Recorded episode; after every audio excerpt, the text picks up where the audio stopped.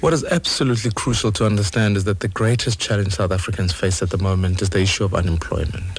Vision 2029 says, can we have our economy growing at at least 8%? To achieve that, there are many things that need to happen. And in the blueprint, it highlights how we make sure South Africa is energy secure. And I'm sure many of the listeners in KZN would appreciate that we need to have a water secure economy if we're going to get it right. We have to ultimately have good infrastructure that allows for economic growth. Furthermore, it, it says we can't just be reliant on becoming a nation of employees. We must become a nation of employers. And this is about how do we assist people create small businesses, micro enterprise uh, right across, particularly here in KZN. You can appreciate that the coastal economy is quite key the involvement in procurement and how do we ensure that that economy is made more vibrant issues of tourism agriculture etc now Musi currently south africa has glaring inequalities. How do we bridge the income gap between the rich and the poor between those who are affluent on the one hand and on the other hand those that are living well below the poverty line or even close to the poverty line? Now the very example you've described about those who are super wealthy on one side of the road and another often you find that on the side of the road where people are poor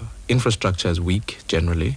Secondly, that there's no economic programs that are taking place in those particular communities that make sure that people can begin to to, to uplift and build micro enterprise that they can own, that they can grow. The error that we've made in South Africa is that we've made the assumption that everybody must become a multimillionaire. Now, it's not feasible to simply say that's the life we must aspire for all South Africans, that everybody must live in a very expensive house, changing vehicles all the time. It's simply not feasible. I want a prosperous economy that is that at least addresses that inequality must be a little bit of a closer gap. From the Nkandla issue to Marikana to the FIFA scandal, why is there such a lack of political accountability in South Africa?